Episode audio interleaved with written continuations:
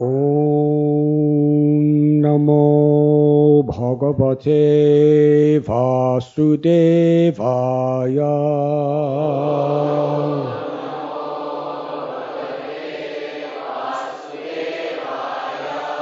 ॐ नमो भगवते वासुदेवाय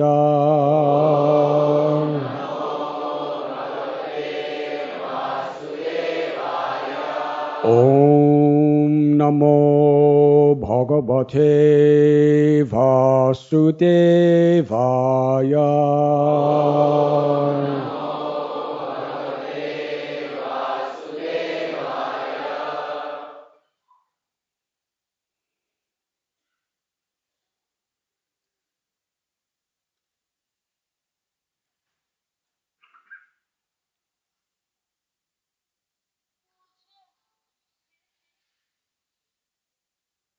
ब्राह्मे मुहूर्त उठाय।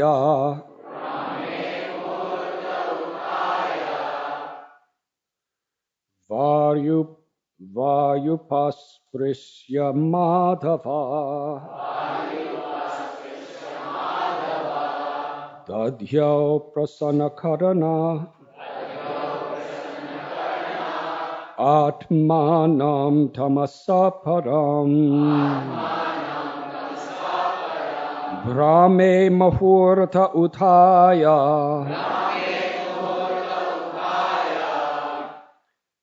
वार्युपास्पृश्य माधवः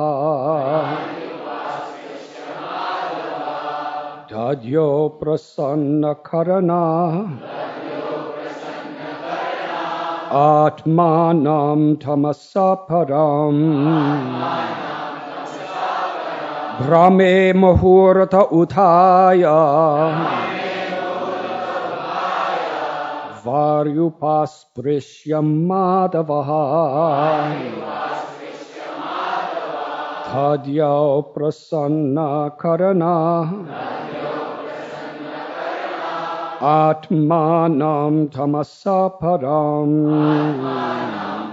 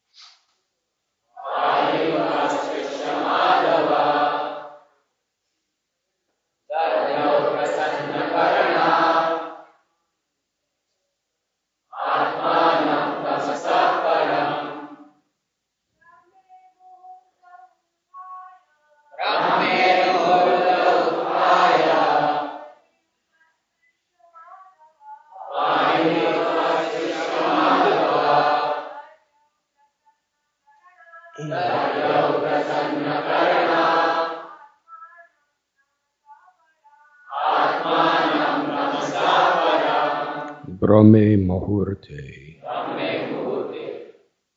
During the most suitable period of the day. For spiritual activity. Before sunrise. Utaya. rising, Vari, water, Upasprisya, touching,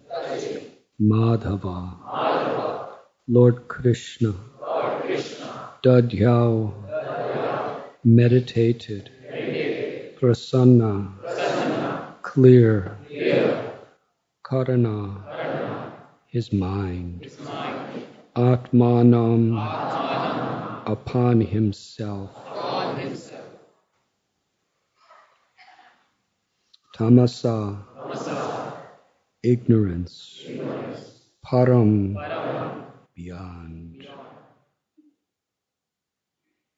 Lord Madhava would rise during the Brahma Muhurta period and touch water. With a clear mind, he would then meditate upon himself, the single, self luminous, unequaled, and infallible supreme truth known as Brahman, who by his very nature ever dispels all contamination, and who through his personal energies, which cause the creation and destruction of this universe, manifests his own pure and blissful existence. Purport Vishwanath Chakravarti Thakur points out that the Lord, that the word bhava in this verse indicates the created beings. Thus the compound word Lakshatabhava Nivritam means that Lord Krishna gives pleasure to the created beings through his various energies. Of course, the soul is never created, but our material conditioned existence is created by the interaction of the Lord's energies. One who is favored by the Lord's internal potency can understand the nature of the absolute truth. This understanding is called Krishna consciousness. In the Bhagavad Gita, Lord Krishna explains that his energies are divided into inferior and superior, or material and spiritual potencies. The Brahma Samhita further explains that the material potency acts like a shadow following the movements of the spiritual reality, which is the Lord Himself and His spiritual potency. When one is favored by Lord Krishna, he reveals himself to the surrendered soul, and thus the same creation that formerly covered the soul becomes an impetus for spiritual enlightenment.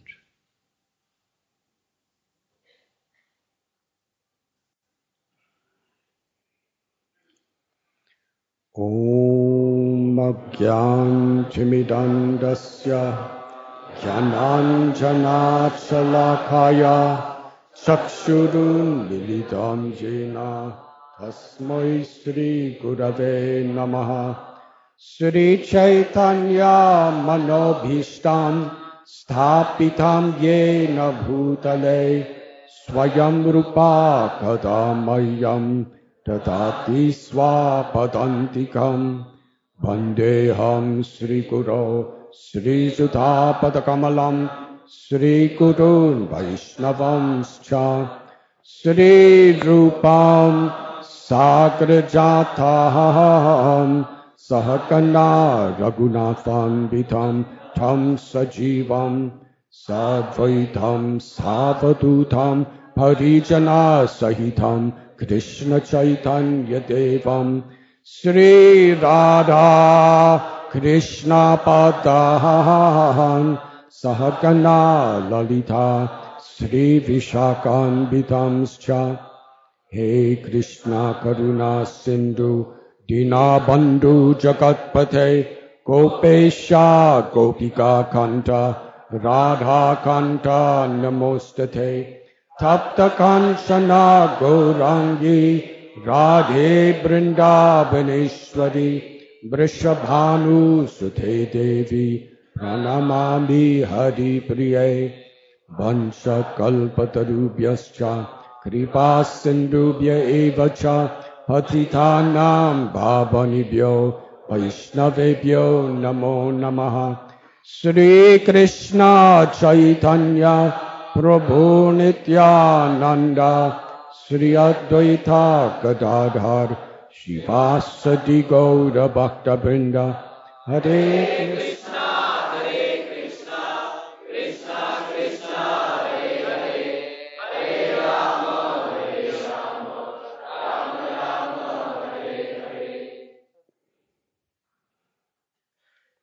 Lord Madhava would rise during the Brahma Muhurta period and touch water.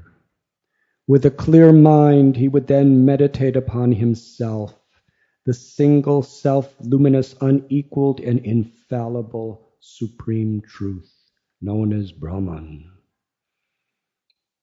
who by his very nature ever dispels all contamination, and who through his personal energies which caused the creation and destruction of this universe, manifests his own pure and blissful existence.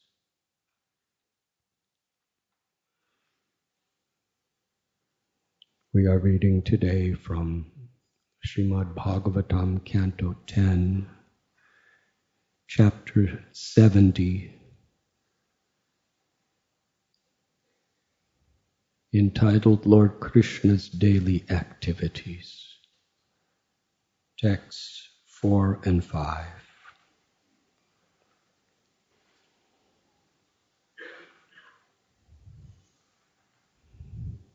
Shukadev Goswami is sharing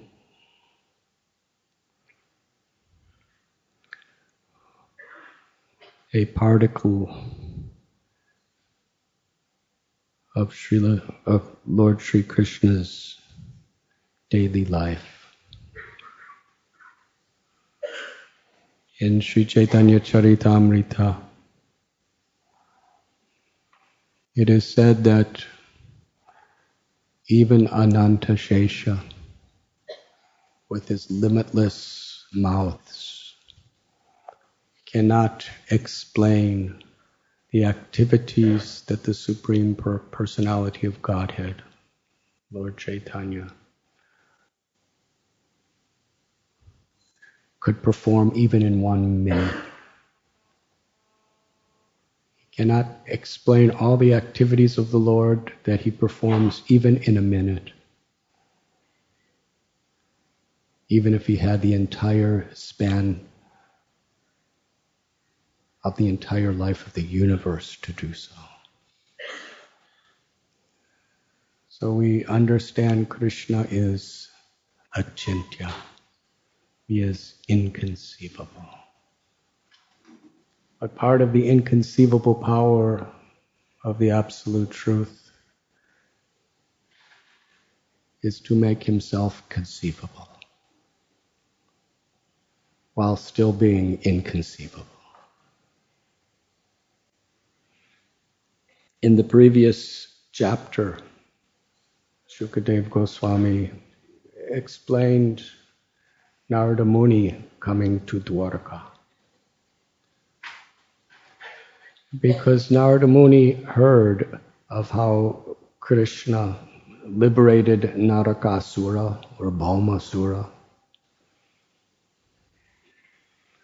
And then after over 16,000 queens took shelter of him, gave their hearts to him. He married all of them and brought them all to his home in Dwarka, an island in the sea. And there he had Vishwakarma create wonderful palaces for each one of them. Now, Narada Muni is a very, very um, perfect, genuine brahmachari.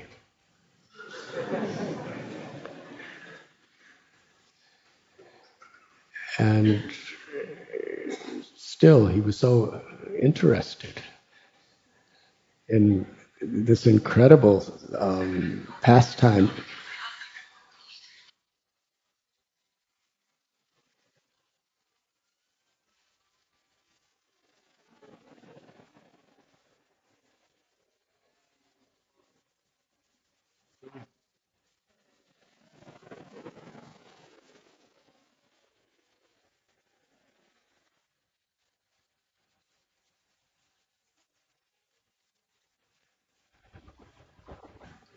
It's quite inconceivable. How this voice is speaking Hindi in this little piece of plastic. Narada Muni, this great brahmachari, is so very interested to hear about Krishna's household life. So he came to Dwarka.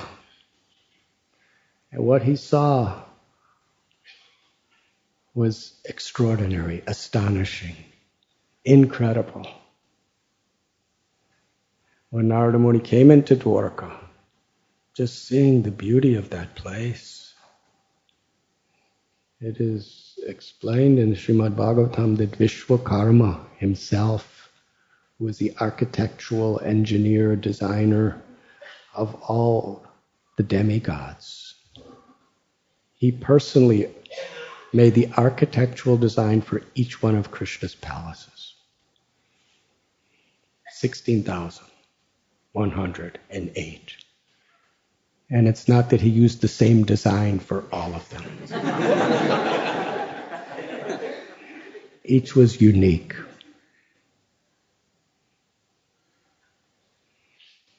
By Krishna's arrangement. And he was seeing the beautiful ponds, the wonderful trees, listening to the birds singing.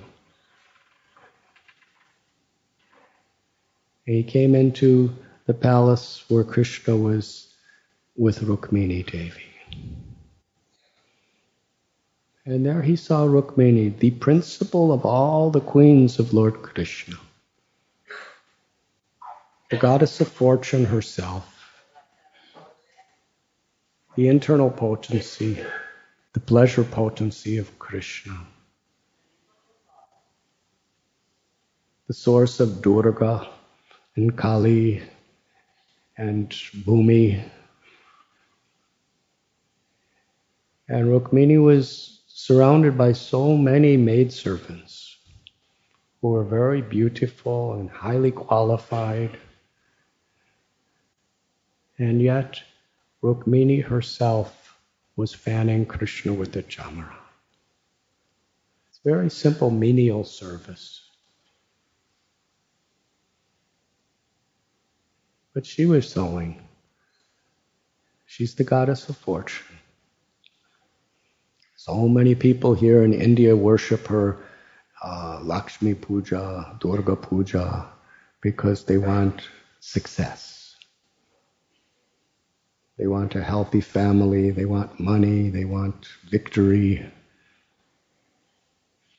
And here is Lakshmi herself, who, who bestows all of these things, who has everything. And she's showing that there is no greater wealth than devotional service. Samsiddhir haritoshanam. Devotional service means to, to speak, to think, to act in such a way that Krishna is pleased. And sometimes we think Krishna is pleased by um, very extraordinary accomplishments according to the worldly perspective. Lakshmi could have just started creating universes. But she was doing what every single one of us could do. Even a little child. I've seen even two, three year old children with a little chamara going. They don't even know the alphabet yet. But they can fan Krishna with the chamara. She, she used the chamara. They're very lightweight because it's a little tail. But she was, she was showing us and she was personally experiencing what is the great, greatest of all fortune? The goddess of fortune. Loving devotional service. She had so many maidservants who were willing to do that. She could have been sitting next to Krishna and had people fanning. But she was doing it herself. And just seeing this, Narada Muni was extremely astonished. Krishna was so comfortable. And then Krishna got up from his bed and put his own helmet or head on Narada Muni's lotus feet. Then he offered Narada Muni his own very, very personal sitting place.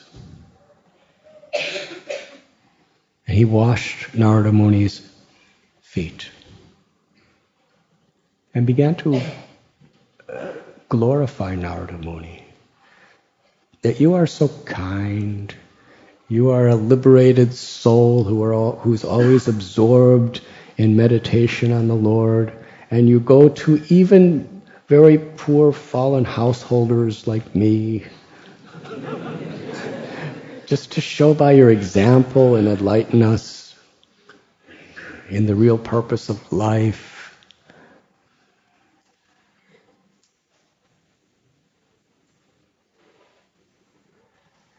And Krishna offered gifts to Narada Muni, offered wonderful prasad to Narada Muni rendered very menial, humble services.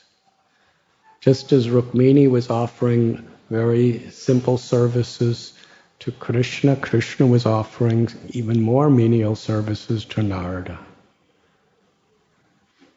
And after seeing this, Narada Muni, he he knew that Krishna is the absolute truth, the cause of all causes, the creator of everything, the ultimate object of all worship.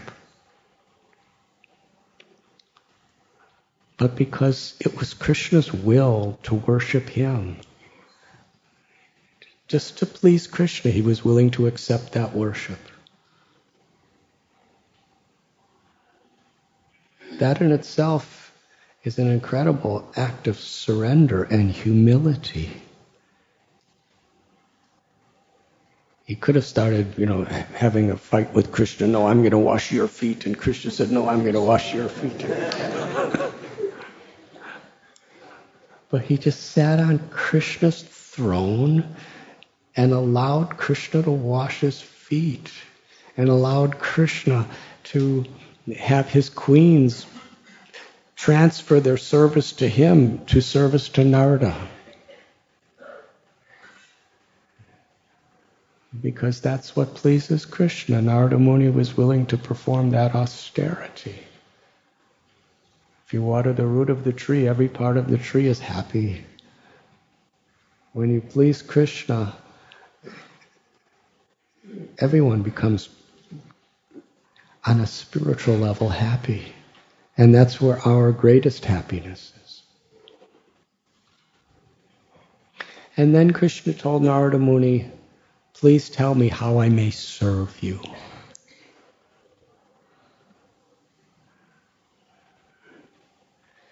Narada Muni, now that Krishna asked, How can I serve you?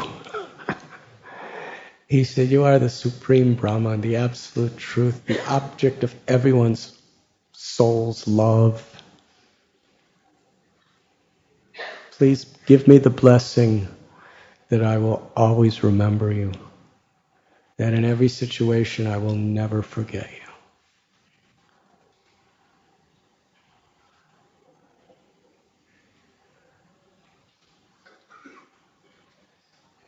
Narada Muni left that palace because he wanted to go to some of the other palaces. And as he entered into the second palace, there was Krishna. the same one Krishna. And he was playing chess with his with one of his queens and with Uddhav. And they were laughing together and joking together and playing together. And then, as soon as Krishna saw Narada Muni, it was as if he hadn't seen him for such a long time. he jumped up from his seat. Oh, Narada Muni, you are so kind. You have come to my house. I'm so grateful you have come. What a good surprise this is. And he put Narada Muni on his throne and washed his feet and asked, How can I serve you? Narada Muni was so much uh, overwhelmed, he was silent. He left and went to the next palace. and there, Krishna was giving some cows to Brahmins and he saw Narada Muni and got up and Oh, Narada Muni, how can I serve you? And he honored Narada Muni, and Narada Muni went to another palace and another palace, and in each place it was as if Krishna was just seeing him for the first time after such a long time. Sometimes he saw Krishna doing some fire yagya, Sometimes he saw him doing shraddha for forefathers. Sometimes he saw him discussing different political situations in Dwarka. At other times he was sitting with Balaram and discussing um, some other subject. And another time he was with Satyaki speaking another subject. In different places he was with queens. Sometimes he was giving a daughter away in marriage. Sometimes he goes, comes to the next house and he's receiving a daughter-in-law who just got married to one of his sons. Sometimes he's discussing economic development for Dwarka and he's and Narada Muni went to every single one of the 16,108 palaces. And in each place, Krishna was uniquely performing different activities with different devotees. And in each place, he was so blissfully surprised to see Narada Muni come in. Now, for some of us, we would kind of get tired of just going palace after palace.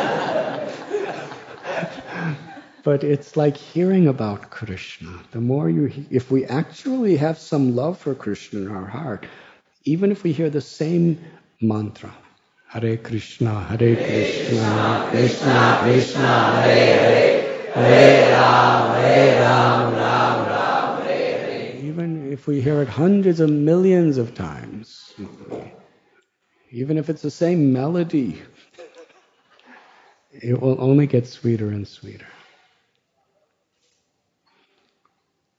We hear Krishna's pastimes, whether it's new pastimes or pastimes we've heard since the first day we met devotees, if there's love in our heart, it becomes more and more enchanting. We have a deeper experience. And that's a symptom of our sincerity, is our eagerness not for just something new, but for Krishna. Because Krishna's Navayovanam Cha, he's ever new. When Lord Chaitanya would go to visit Lord Jagannath in Puri, every day was a, such a special, unique, divine experience. And all the devotees with him.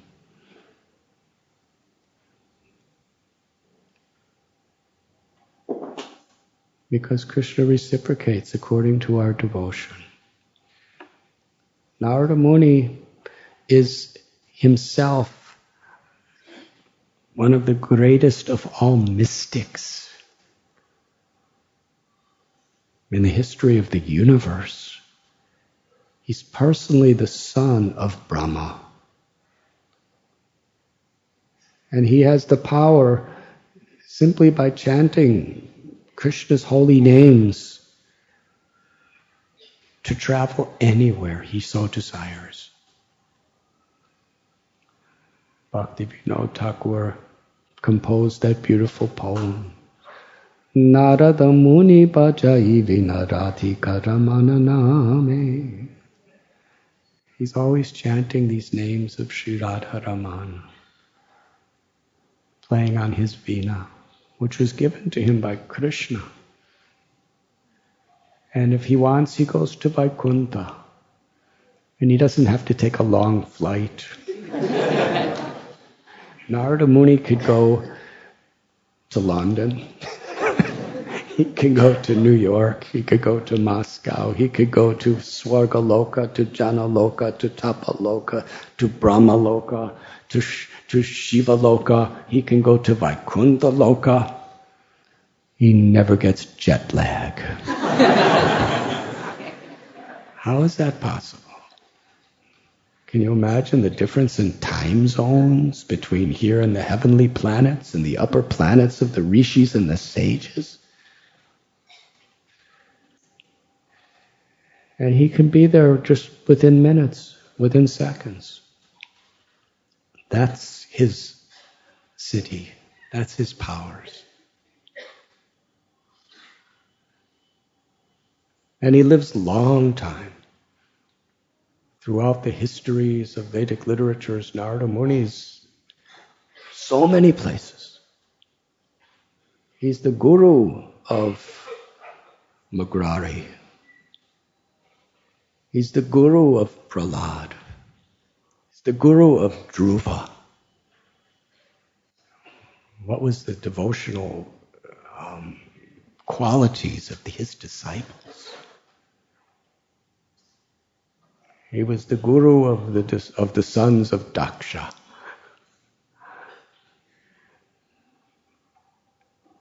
He was the guru of Valmiki Muni,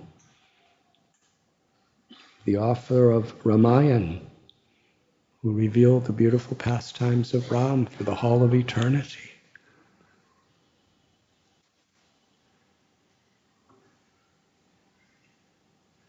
Previously, in the 10th canto, we find Narada Muni. He was there in Vrindavan to visit Krishna so many times. When he went to see Kamsa, even Kamsa bowed down to him and worshipped and honored him. Such an incredible personality. Narada Muni is the guru of Vyasadeva, who's the compiler of all the Vedic literatures.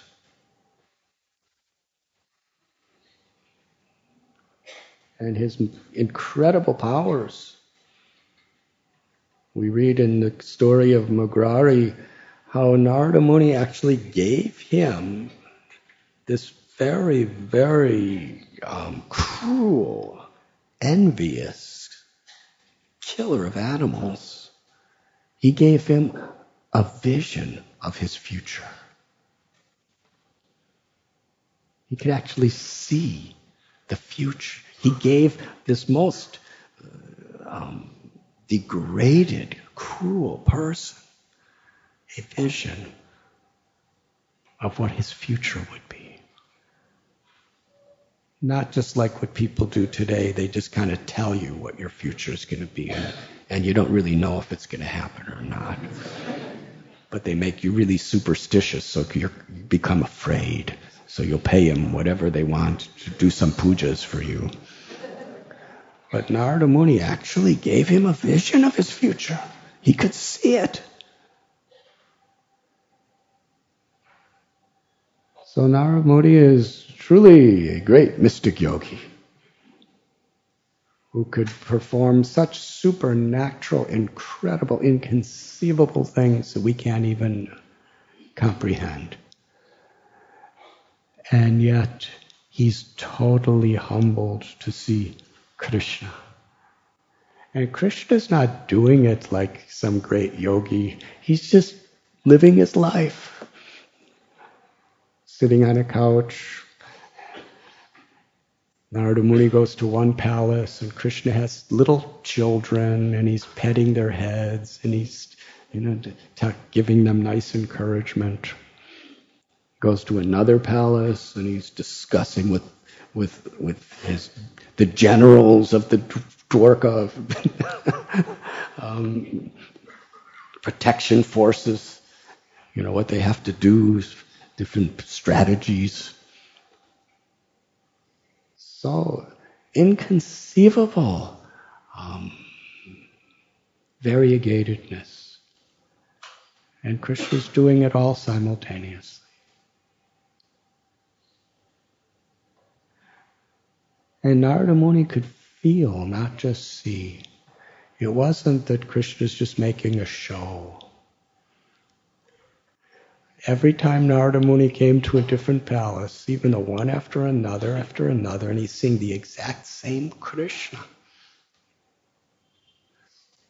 Krishna is uniquely surprised and ecstatic to see him after a long time. And that's the way Krishna's feeling.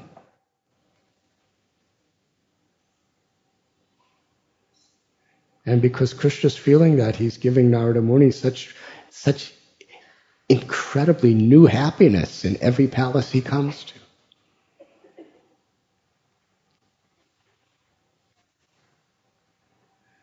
Sukadev Goswami describes if we even hear these pastimes, we become liberated from all the confusions and the ignorance and the sufferings of this world. So in today's verse, we find in this chapter a description of Krishna's daily activities.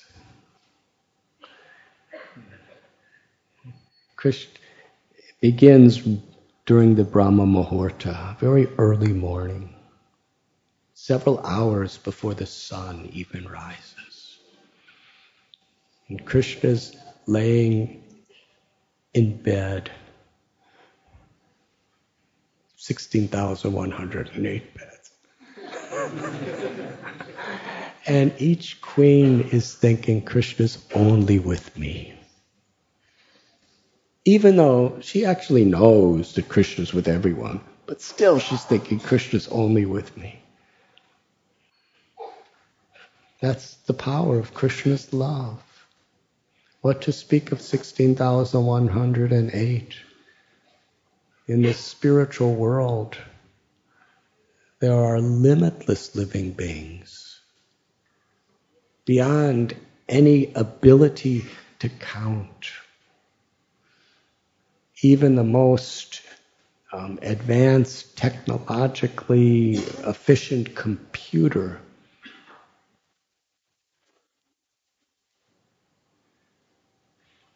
If you gave it a entire um, millennium to just come up with a big number, it could never create a number that can even begin to explain how many living beings are living in this spiritual world?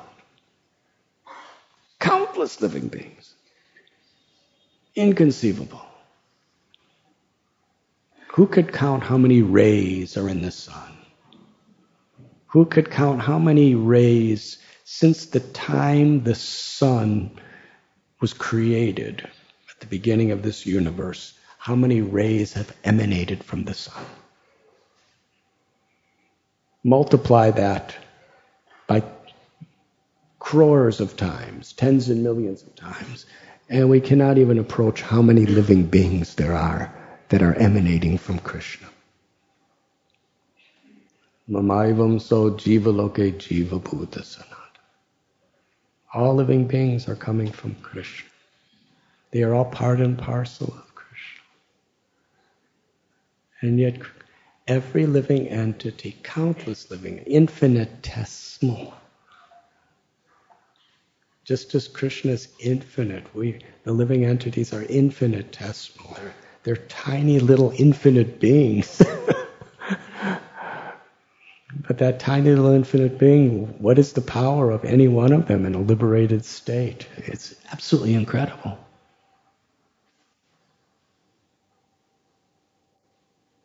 And yet, in the spiritual world, every living being, in whatever particular form that person may be, or whatever relationship with Krishna, each is feeling personally at all times Krishna's love. That is Ras Bihari. When we come before Gopinath, the Lord of Gopis, or Giridhari, the lifter of Govardhan, or Vrindavan Bihari, Ras Bihari. We should understand, at least in principle, the inconceivable nature of Krishna's capacity to love. Intimately when Krishna danced with gopis. Very soon we're going to be celebrating Sharat Purnima during Ras Lila. Each gopi is thinking Krishna's only with me. When Krishna's with his gopa friends on bank of Yamuna taking prasad, each cowherd boy is feeling Krishna's only looking at me. And meanwhile, every flower, every bee, every peacock, every tree is feeling such a personal attention of Krishna. Intimate. That's Krishna's power to love.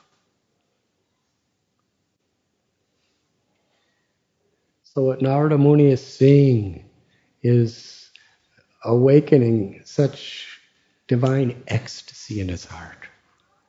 This is Krishna's power to love. He just wants to share it with everyone.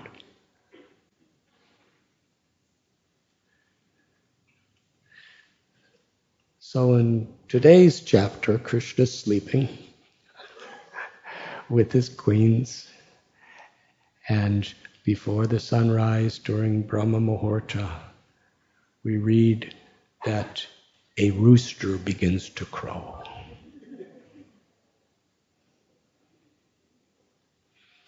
And when the queens of Dwarka hear the rooster crow,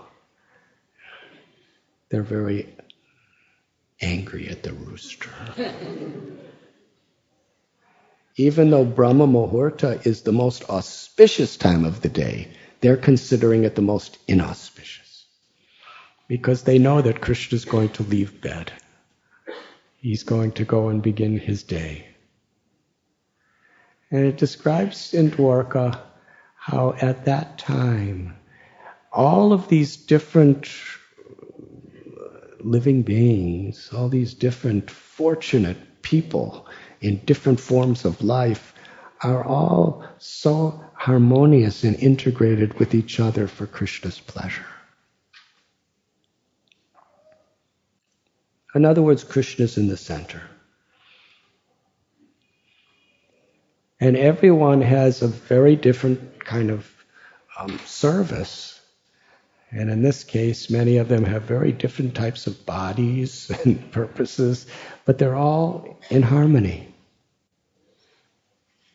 It describes how the Parijata flower is blossomed during the Brahma Muhurta.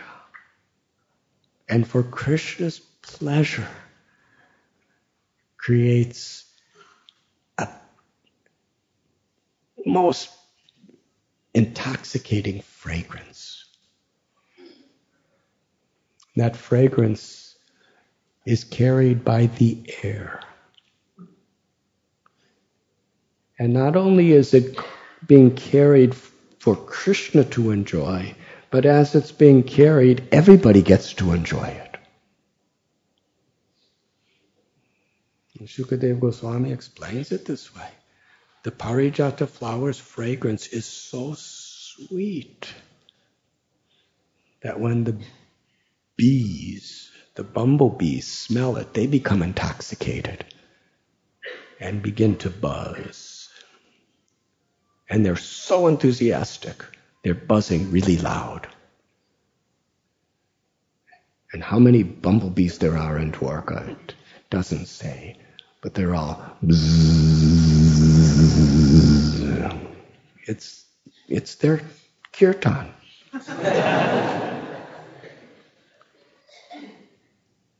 Because you see, what's happening is the parijata, it's not that they're simply buzzing because of the fragrance of the parijata. Because the fragrance of the parijata is the expression of the parijata's love for Krishna. And that's why this, the fragrance has such an effect on the soul of all of these other living beings. And therefore, the bees are intoxicated by experiencing the prem, the ecstatic love of the flowers. And they're becoming intoxicated by that. And they're buzzing. And then it describes the buzzing of the bees along with the fragrance of the parijata mesmerizes the birds and they become so much influenced by the prem of the bees and the prem of the flowers. They, they sing to express that. And how all the different birds are singing. Different types of birds have different types of bodies and different types of voices, and they sing very different songs.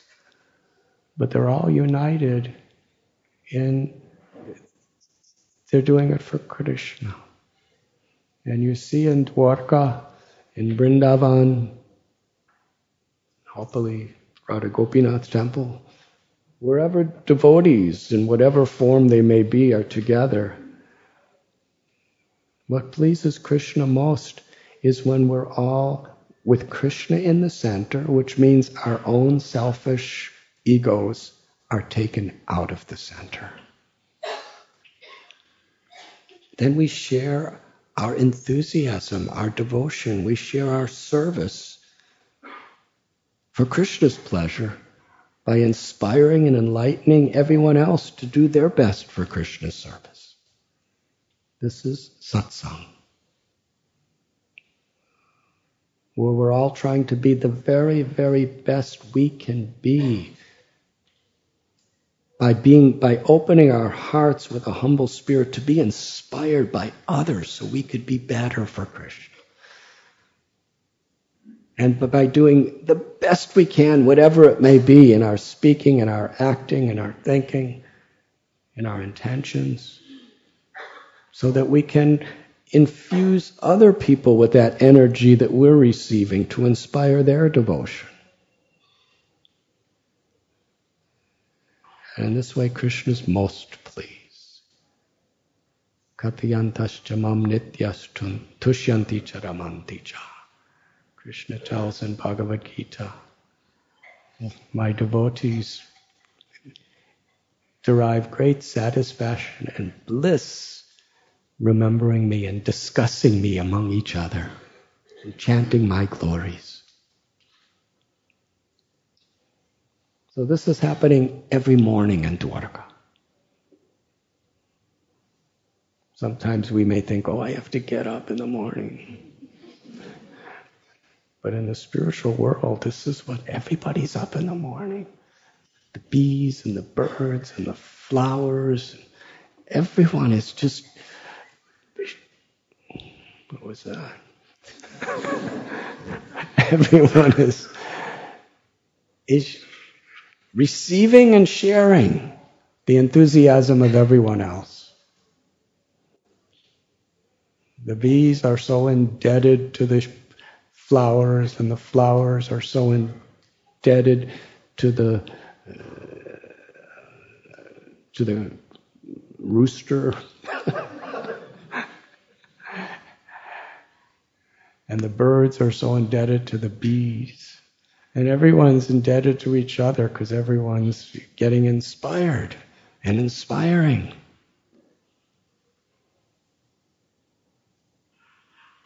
This is devotional service. This is the idea, the concept of Sankirtan. Krishna is non-different than his name. Krishna is his name. Sri Radha appears as her name. And when we chant together without envy, as genuine well wishers, then we're actually putting Krishna in the center. As long as there's envy, as long as there's selfishness, as long as there's arrogance, then really Krishna is not in the center. But that's the way many of us are. But we're trying to put Krishna in the center. We're trying to overcome these anarthas. Oma pavitra pavitrova. If we really, if we really sincerely and honestly try to put Krishna in the center, by being the servant of the servant of the servant of the servant, then by Krishna's grace, when he sees we're sincere, then through his holy names, through the association of his devotees, he purifies us of these anarthas. Then Krishna wakes up. And his queens are doing everything they can to keep him with them. But Krishna very lovingly leaves them. And he's performing so many activities just to show us how we should act. Krishna is a householder in this lila. And he's teaching householders how they should be. However comfortable you may be, there's higher principles that we must follow. We should rise early in the morning to become purified. He touches water, very clean water. Describes he touches auspicious things and he looks at auspicious things and then he meditates. He's teaching us how important our sadhana is. We may think I'm very advanced, so I don't have to do my sadhana. But Krishna's doing sadhana. He's meditating.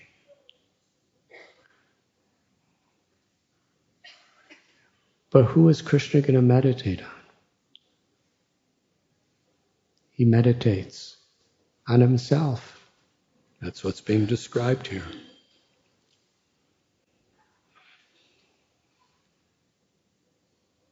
The uh, Srimad Bhagavatam describes Brahmeti Paramatmeti Bhagavaniti Shabjate. Krishna is the cause of all causes. Sarva Karana Karanam. He's the source of everything that exists. Aham sarvasya prabhavo mata sarvam pravartate. Ultimately, he simultaneously forever is manifesting as the supreme Brahman, as the Brahma Jyoti, the all pervading, infinite, omniscient, spiritual existence, Paramatma, the localized feature of the absolute truth who is all knowing, who is seated within the heart of every living being within creation. And Bhagavan, the supreme, all loving, all attractive personality who possesses all six opulences in full beauty, strength, knowledge, wealth, renunciation. What else? Fame. that is Krishna. And the Srimad Bhagavatam explains that there are limitless incarnations and expansions and plenary portions of Krishna.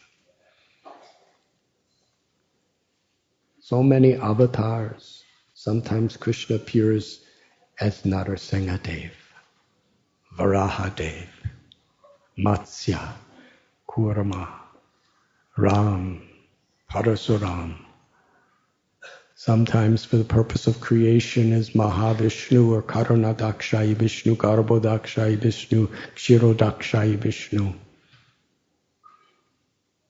He oversees the creation, the maintenance and destruction of every universe as Brahma, Vishnu, and Shiva. And all of these limitless incarnations of so many different varieties are always simultaneously existing within Krishna. Who's Swayam Bhagavan, who's the avatari, who's the source of all incarnations.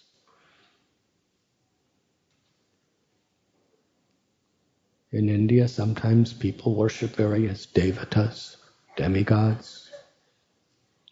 The Srimad Bhagavatam explains if you worship Krishna like worship like like watering the root of a tree, automatically you satisfy all parts of the tree.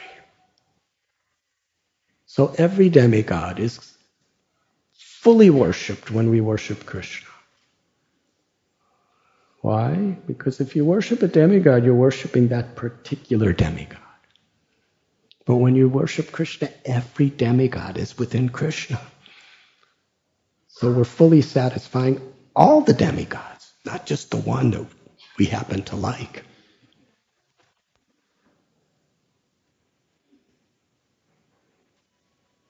And there are different incarnations of God that appear in different religions or even in different historical texts of the Vedas.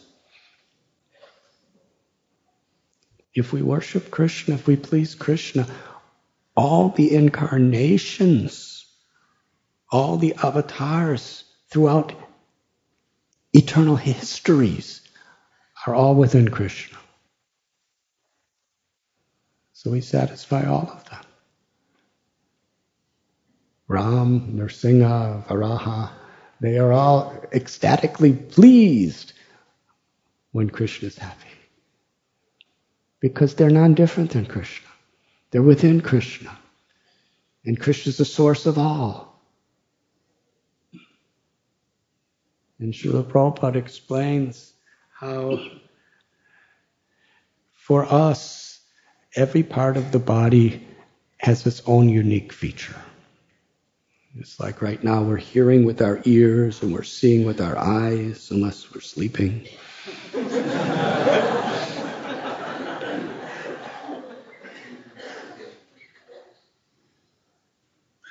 walking with our feet.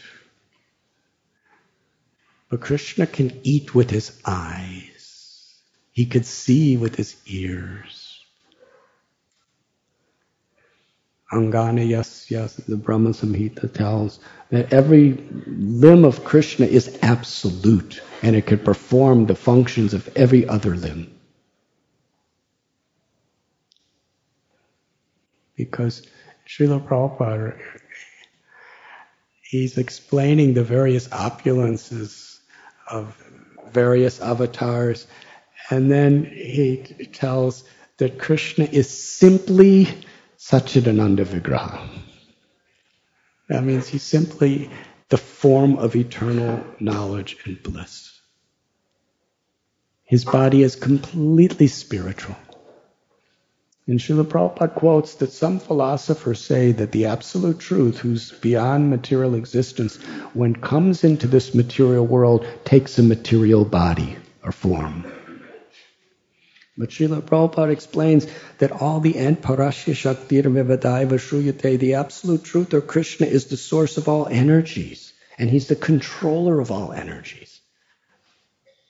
The material energy, the spiritual energy, the Jiva Shakti, the energy of the eternal soul, of part and parcel of Him.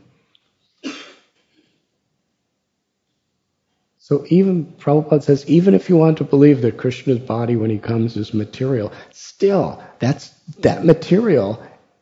He's the controller and he's the source. And he's the ultimate spiritual object and goal of everything and everyone. So even if you want to believe his body is material, it's non different than him. And therefore, it's completely, totally spiritualized. So it's spiritual. Because for Krishna, there's no difference between material and spiritual. That's our perception.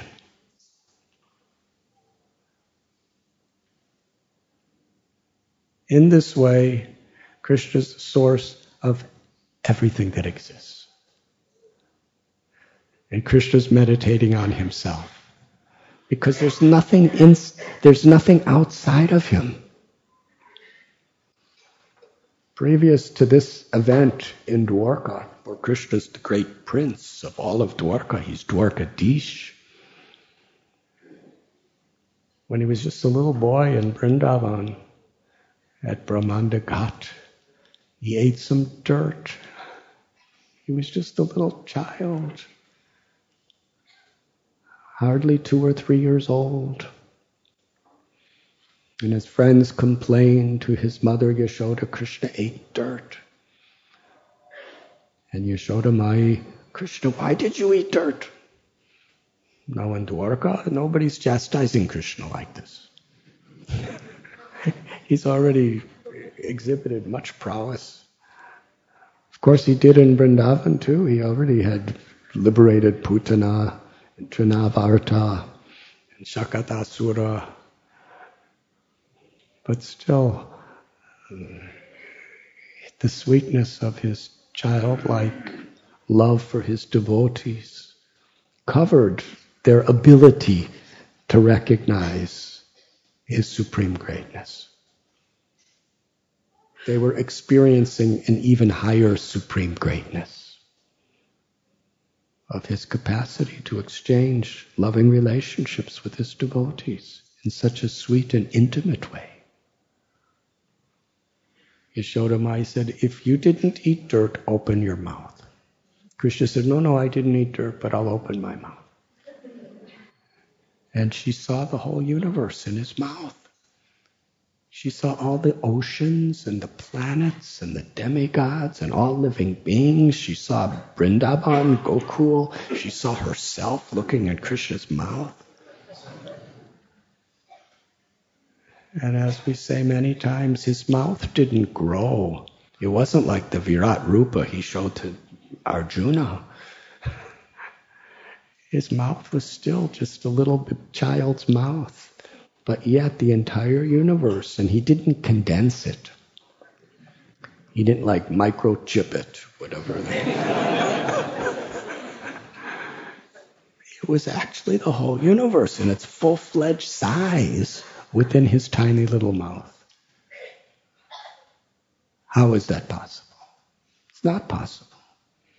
But that is Krishna. He is Yogeshwara.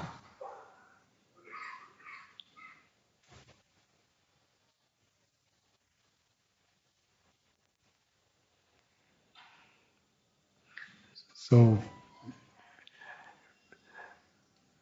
Srila Prabhupada, in a very simple way, Krishna taught us through Bhagavad Gita, teaches us through the words of his devotees how we should live our lives.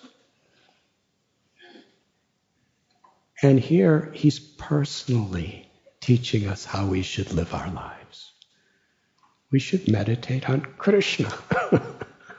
That's the lesson. We must follow in the footsteps. He's simultaneously taking our position as human beings and teaching us how we should live, and at the same time manifesting his, his unexcelled, inconceivable, supreme opulences as the absolute truth.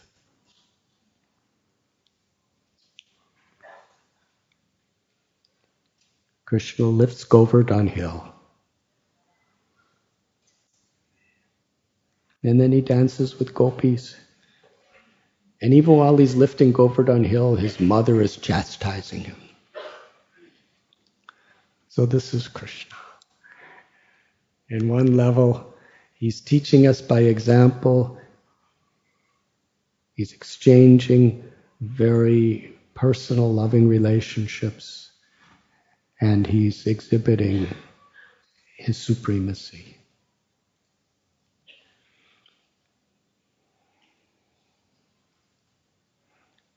And Sri Chaitanya Mahaprabhu is, that is his very special feature. He is Krishna himself.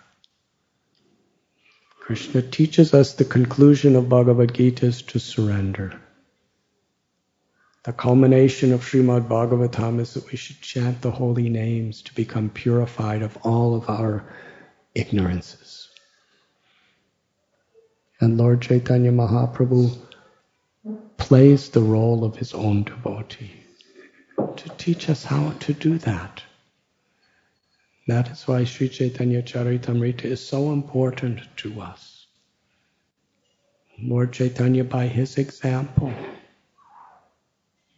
similar to this experience, he's serving his devotees, he's washing their clothes, he's cleaning for them. When he's a grihasta, He's taking such nice care of his wife and his mother. And when sages and rishis and, and great persons come to his house, he's serving them prasad and he's, he's cleaning for them and he's please, pleasing them in every way. When he meets his guru Ishwarapuri, he's praising him, he's massaging him, he's taking initiation from him. He's saying, if, if you bless me by giving me the mantra, then only will Krishna bestow his mercy on me. Lord Chaitanya is saying this. And Ishwarapuri is giving him the mantra. Because he knows, but what is Lord Chaitanya's plan? He's showing by his example. So my service is to help him to do so. And Lord Chaitanya Mahaprabhu personally, by his words, and by his lila, by his actions, taught us the importance of the association of devotees, the importance of being the servant of the servant of the servant, the, poor, the importance of gaining, gaining a great eagerness to hear about Krishna with each other, speak about Krishna, and chant his holy names. Krishna, Krishna.